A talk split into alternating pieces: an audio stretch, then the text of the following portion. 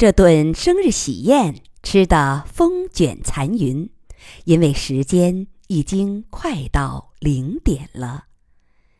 大家来不及收拾碗筷，先堆在餐桌上，都到客厅看电视。偶尔，大家也把目光投向窗外的新月，因为从真实方位上说，实验地点是在那个方向。他们。真想透过月球亲眼看到实验室。由于婴儿宇宙计划有太多不确定的因素，所以今天的直播比较低调，没有专业的主持，没有观礼的贵宾。镜头在实验现场和月球实验室来回切换，实验室内只有 Polly 康不明。和兼做主持人的霍普斯。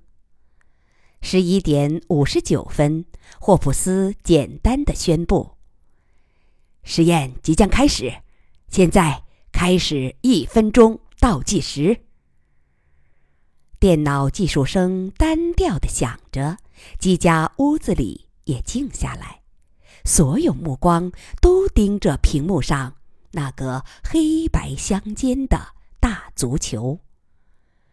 计数结束时，大足球忽然爆出一道极强的白光，众人不由喝一声“好”，但这声欢呼只喊出一半就卡住了，因为电视突然黑屏。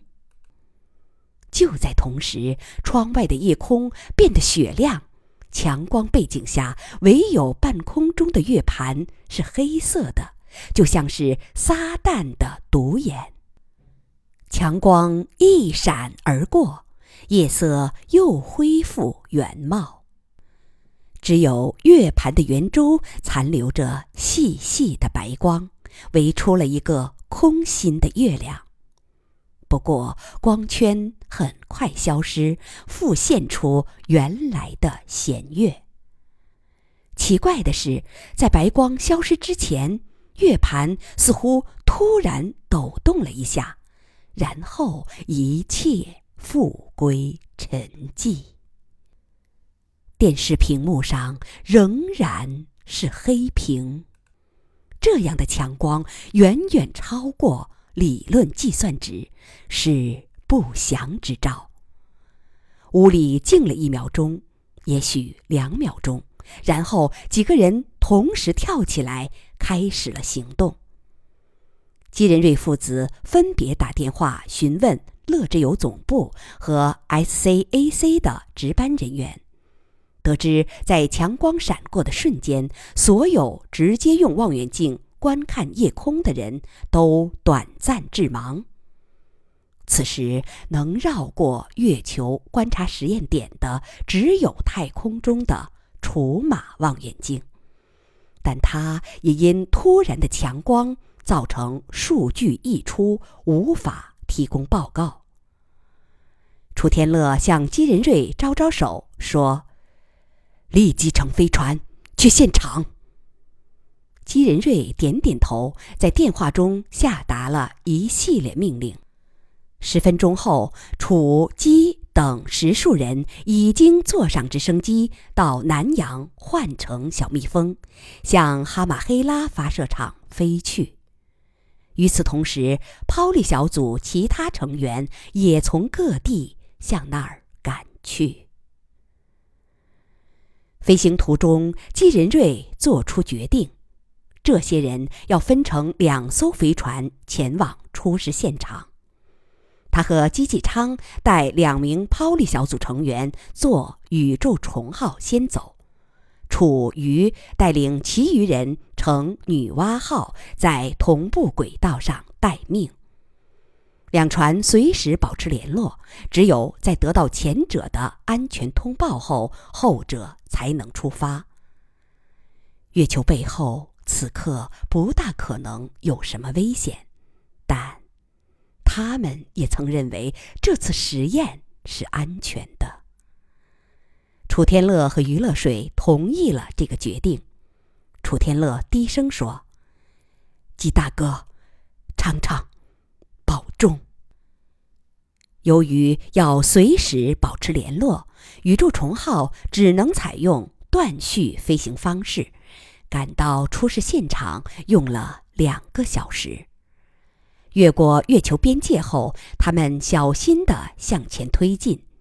吉吉昌不停地报告着：“三十二艘飞船全部失踪，远处似乎有漂浮物，眼下看不清楚。现在到了月球背面，天哪！”守在女娲号通信器前的余乐水急急地问：“看到什么了？”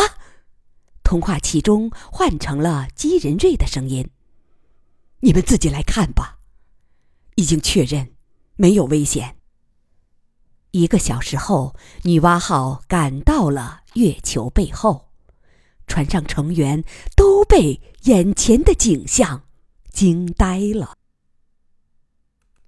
月球背部的中心区域凭空生出了一只巨碗。其大小大致相当于中国的吐鲁番盆地。碗底深陷在月球表面，比周围未变化的月面要低十千米左右。碗壁向四周升起，边缘比月面高约三十千米以上。碗壁不完整，边缘呈锯齿状。颜色也不一致，有深有浅，还有透明的区域。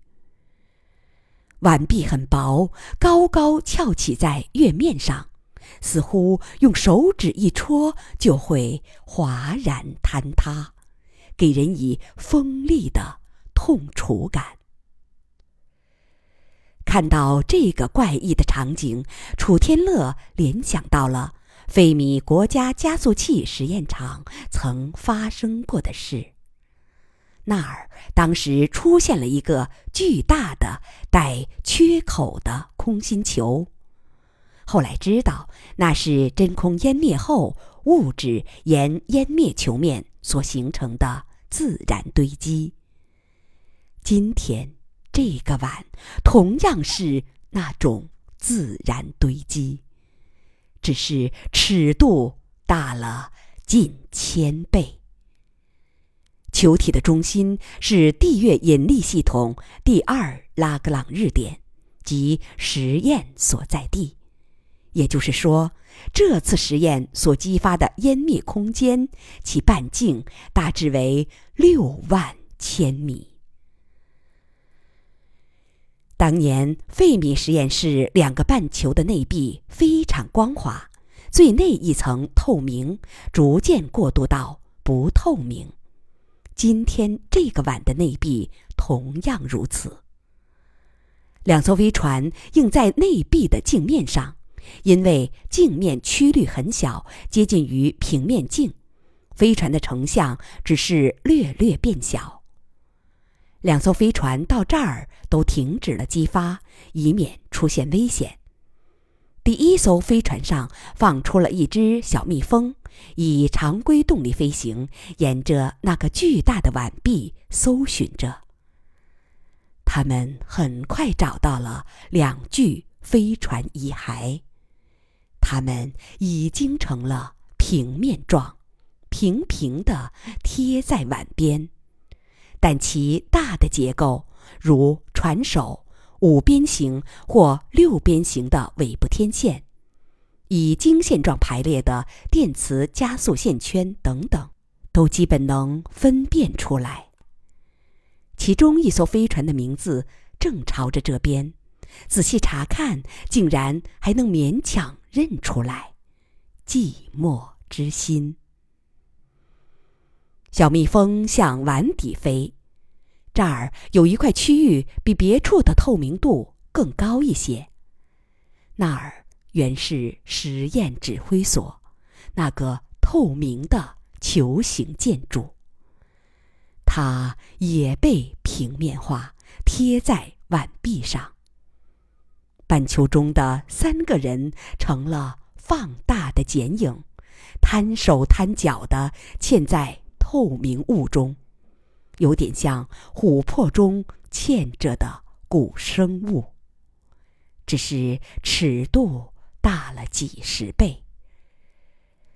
通话器中听见小蜜蜂里的艾玛在低声说：“这位可能是 Polly 老师，他的肤色最白。这位应该是霍普斯，身边是那架小型天文望远镜。这是康先生，还能看清他的白发。今天是他八十五岁生日啊！”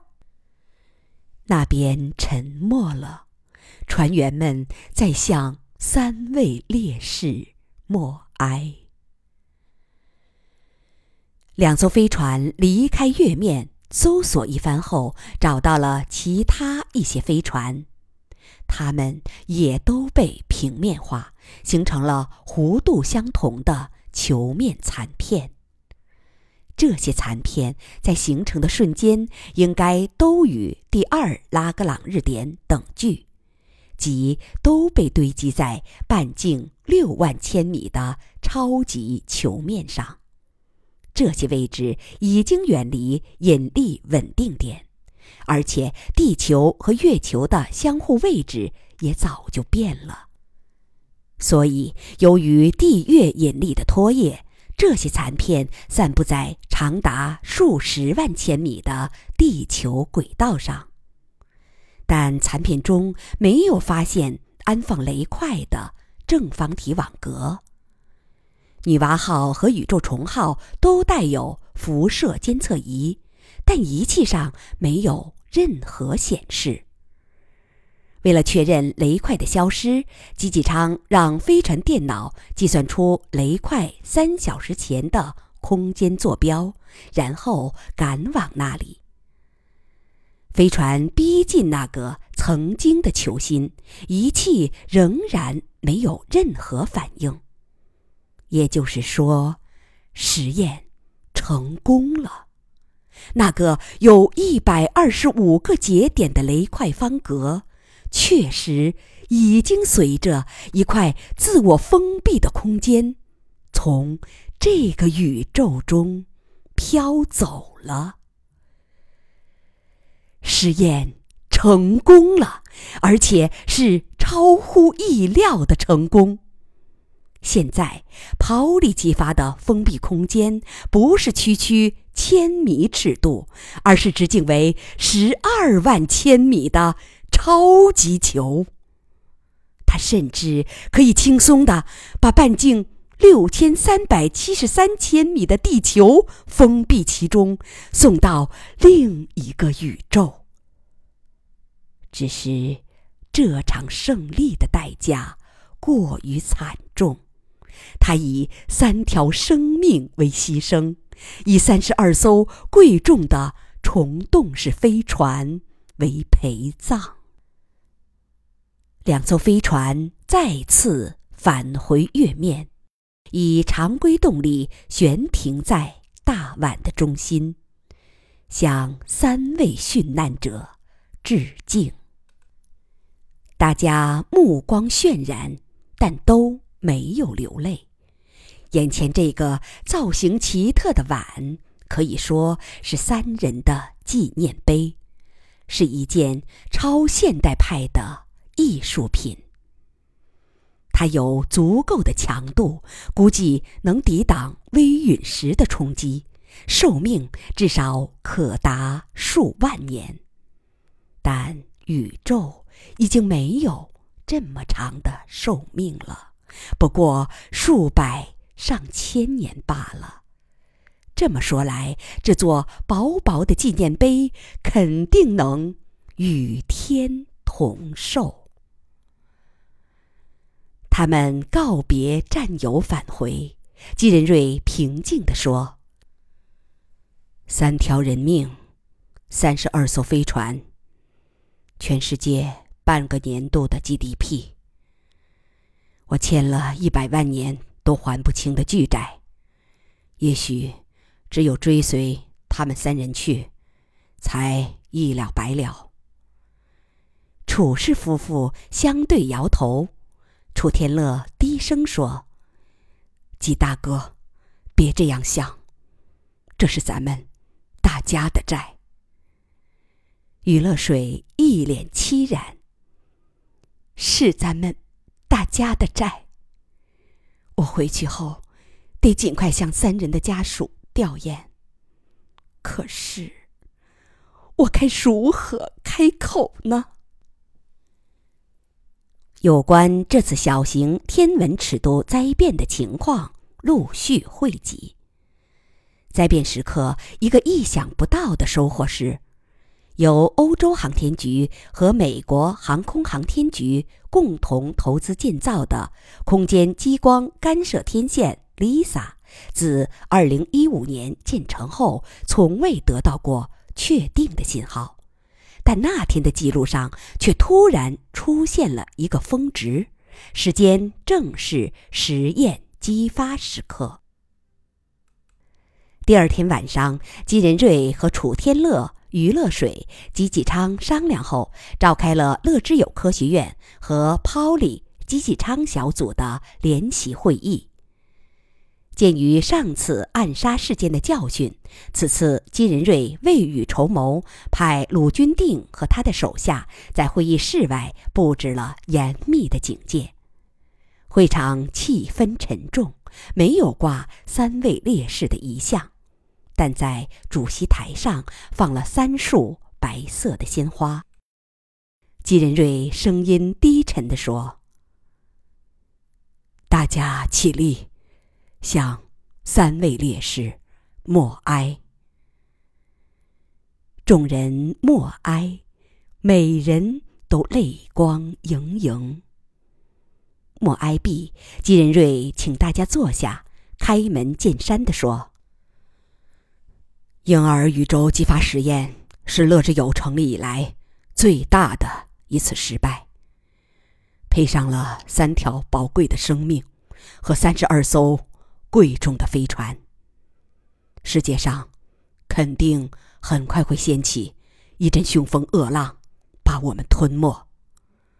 而我，这个人类史上空前绝后的最大欠债人，只有自杀才能谢罪。不过，我想，在惩罚之剑落下之前，我们得抓紧时间对实验来一个总结。这样，在法庭上忏悔认罪，也能说得利索一些。现在，请抛离小组的第二负责人姬继昌发言。姬继昌起身，先走过来，向金仁瑞庄重的行鞠躬礼。首先，向金仁瑞先生致谢。他。这么庄重的向父亲致谢，大家一时摸不着头脑。姬继昌说：“试验前，我爸爸视察现场时提出，为防万一，抛离小组大部分成员必须撤回地球。他这个决定，保住了小组中十九条生命，而康不明爷爷又主动带我留下，使我还能。”站在这里，与会众人不知道这个细节，都赞赏的对金仁瑞点头，同时也都感到一阵后怕。季继昌随即进入正题：“我爸说，这是乐之友最大的失败。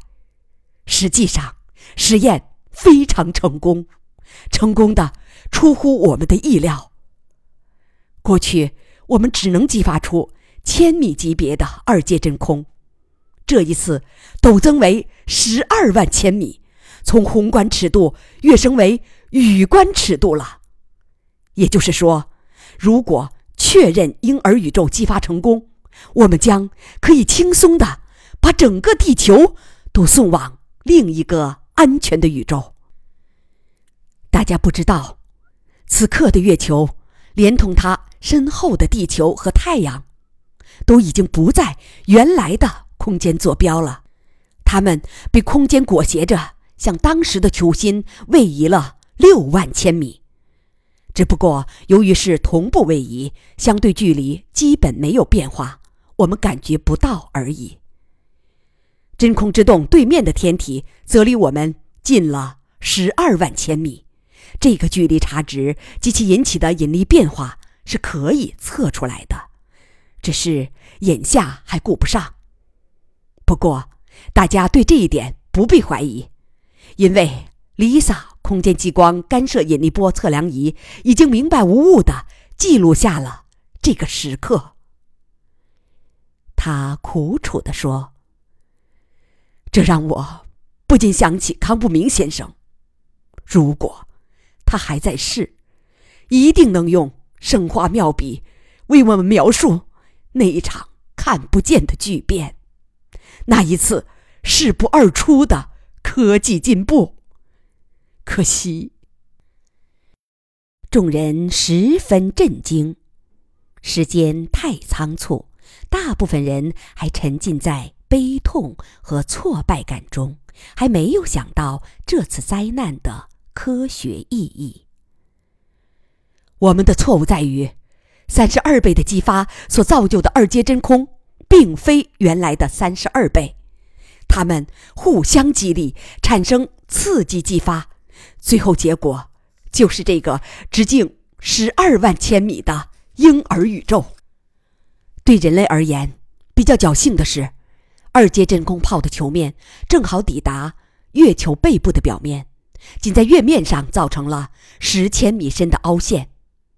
如果球的半径再大三千千米，整个月球就会像费米实验室曾发生过的一样，瞬间变成薄薄的半球形的自然堆积。当时实验安排在月球背后，是想让月球起到。安全掩体的作用，但我们错了。对于这种真空炮激发，掩体完全不起作用。唯一的安全因素是距离。距离只要大于真空炮半径，就绝对安全；但若小于真空炮半径，那什么样的掩体也不起作用。他以苍凉的语调开了一个玩笑。如果弄出这么一个巨大的月盘，夜里看书绝对不用点灯了。